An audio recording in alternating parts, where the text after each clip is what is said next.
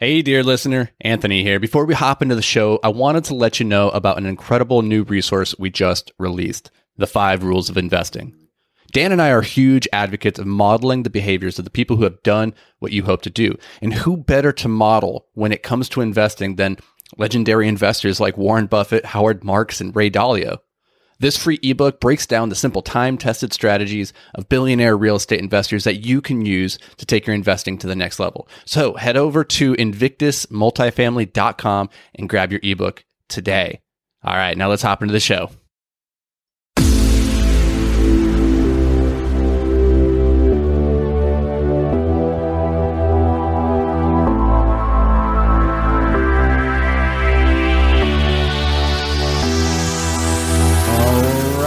Welcome to Multifamily Investing Made Simple. This is the podcast that's all about taking the complexity out of real estate investing so that you can take action today. I'm your host, Anthony Vicino of Invictus Capital, joined, as always, by Dan. Where's all our profit? Krueger. I lost it. I don't know where it went.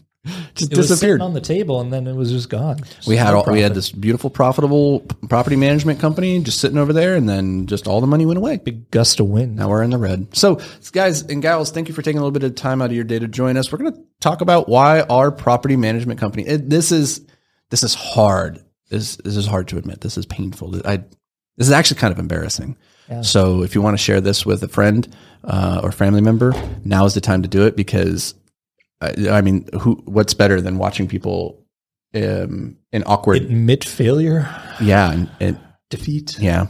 So, share this episode complete lack they'll of they'll uh, misery loves company. Anyways, so Dan, let's not beat around the bush. Let's just come. Let's just come straight out and tell people Yeah, it's a fact. Our property management company does not make money. It don't make any money. doesn't turn a profit. We have never we, we've we've never made a profit. We've never made any money on it, um, and we have tried. We have been trying very hard. Just can't.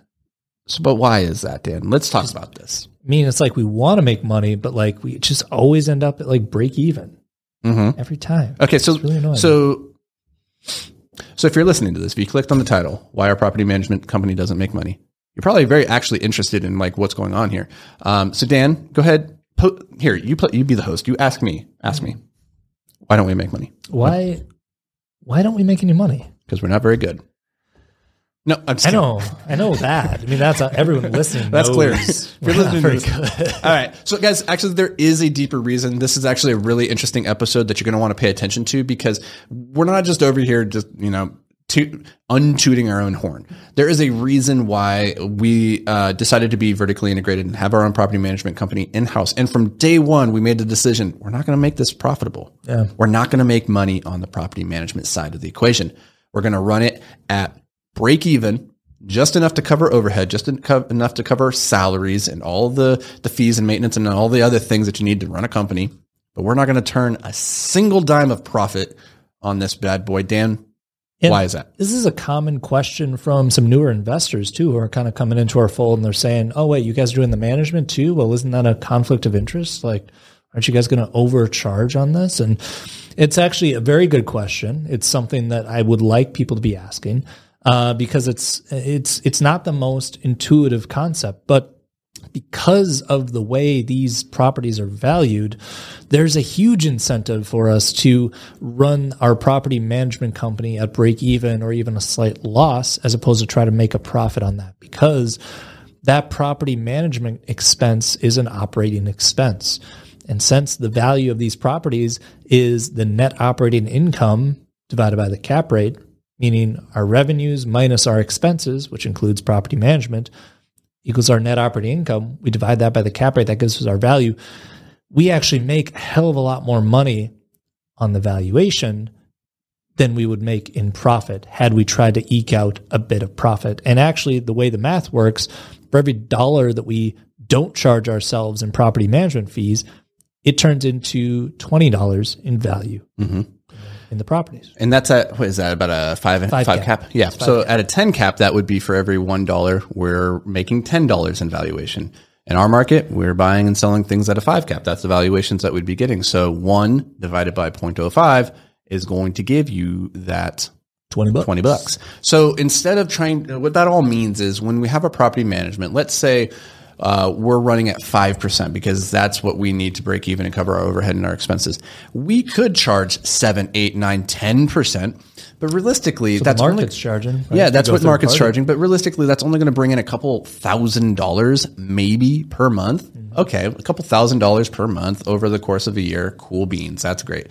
But if we can take that and keep that value baked into the building and then go to the bank and show reduced operating expenses by instead of 10% property management expense, we have 5% or 4% or 3%, then we have more value in the building. And then we can do a cash out refinance, which is a tax free event, take that money, pull it out, redistribute to our investors. And it's way more lucrative that way than it is just to try and run a profitable property management company. Yeah. Yeah. The profit margins in property management are not great. So even if you're, you know, charging like top of the market uh, rates for, for the work you're doing, you're still not going to make a ton of money doing it. So we have a property management company specifically for our properties. We're not doing third party and it just sits there for the purpose of service, servicing our, our properties. And there's no incentive for us to make a profit on it. And it's a, a question, like I said before, that we get from newer investors uh, who are newer to this business model a lot. And it usually takes a couple times kind of explaining why we're not incentivized to overcharge. And it's because we've got skin in the game. We're equity holders in these deals too. And so we're on the same page as the investors, not just for the increased cash flow from re- reducing those property management fees, because that's, you know, there's a little bit of a difference there, but it's not huge. It's really all about that valuation. We would be hurting ourselves more trying to make, you know, a thousand bucks, right? I think the way the, the math works, like we might make, you know, a couple of bucks on, on, property management fees if we actually try to make a profit, but we'd be sacrificing Hundreds of thousands hundreds of of, dollars. thousands to try to make a thousand bucks in profit. I think it's like significant. Stepping, so stepping over dollars to pick up those pennies. yeah, so Silly. it's it's it's a really important topic, and it's why we don't go third party. Now, here's a question. Here's a question. Okay, so we have a built in property management company. We have the property managers, leasing agents, maintenance, all these people. Uh, so we have the infrastructure, we have the systems, the skills. Why don't we just take on third party uh, operators and operate and manage their assets as well as our own assets? Since we already have that infrastructure, why not just go ahead and bake it into the pie? And that way we could turn a profit on the property management company, not at our own expense, but you know by operating other people's assets. Why don't we do that? Sounds simple, right? That's opportunity cost. Like, why would we want to take our valuable resources and put their attention on something other than our own stuff, right? It takes resources to go out and manage properties for other people.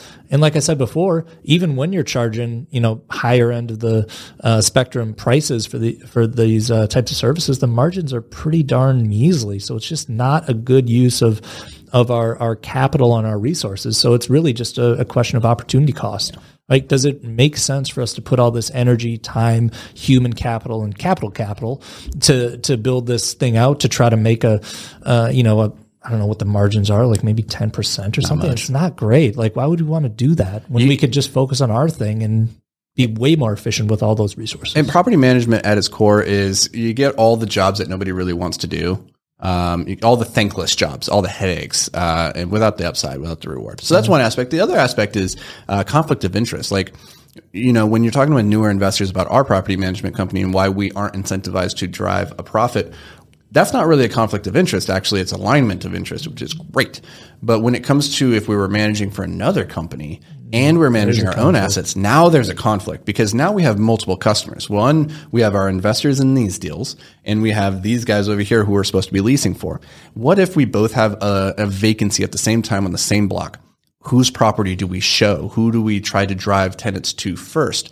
Because one way or the other, we're neglecting one of our customers, either our investors or the person over here who we're supposed to be managing for. I'm leasing ours up. That other customers, I'm sorry, man, you're getting screwed. Right? Yep, I can tell you right now, you're not. I mean, nobody's going to love your baby as much as you do, right? Yeah. And this one over here with our investors that we're invested in, that's our baby. Yours, it's a stepchild. Um, I don't know how everybody feels about their stepchild versus like their biological child, but I'm guessing there's maybe a stronger attachment to your biological. I don't have kids, I can't tell you. I just have pets, so take take what I say with a huge grain of salt. Anyways, a long story short, this is why we our property management company does not make a profit. Hopefully this was interesting and maybe it gave you a new way of thinking about operating expenses and, and really thinking about what's the maximi, um, maximum use of our capital, of our resources, and thinking about opportunity cost, which is a concept that we always need to be factoring into every one of our investing decisions. So, again, if you found this episode interesting or useful or just really stupid, do us a favor, share it with a friend. I think they'll appreciate it. And I know I would. complain about the clickbait, which is a completely valid complaint. do it in the comments section. You'll leave a comment. We'll appreciate it. All right, guys. We'll see you in the next episode. Thank you.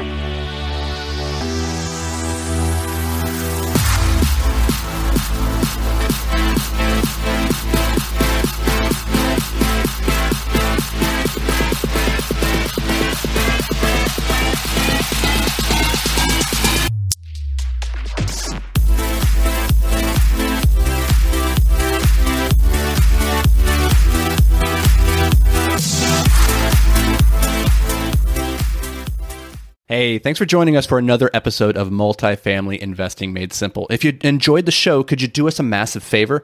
Head over to iTunes and leave a five star rating and review. Your feedback, it means the world to us as it helps us grow and spread the word about multifamily investing.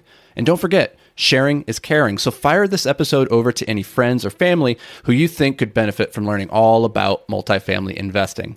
Thanks, guys. We appreciate every single one of you, and we'll see you on the next show.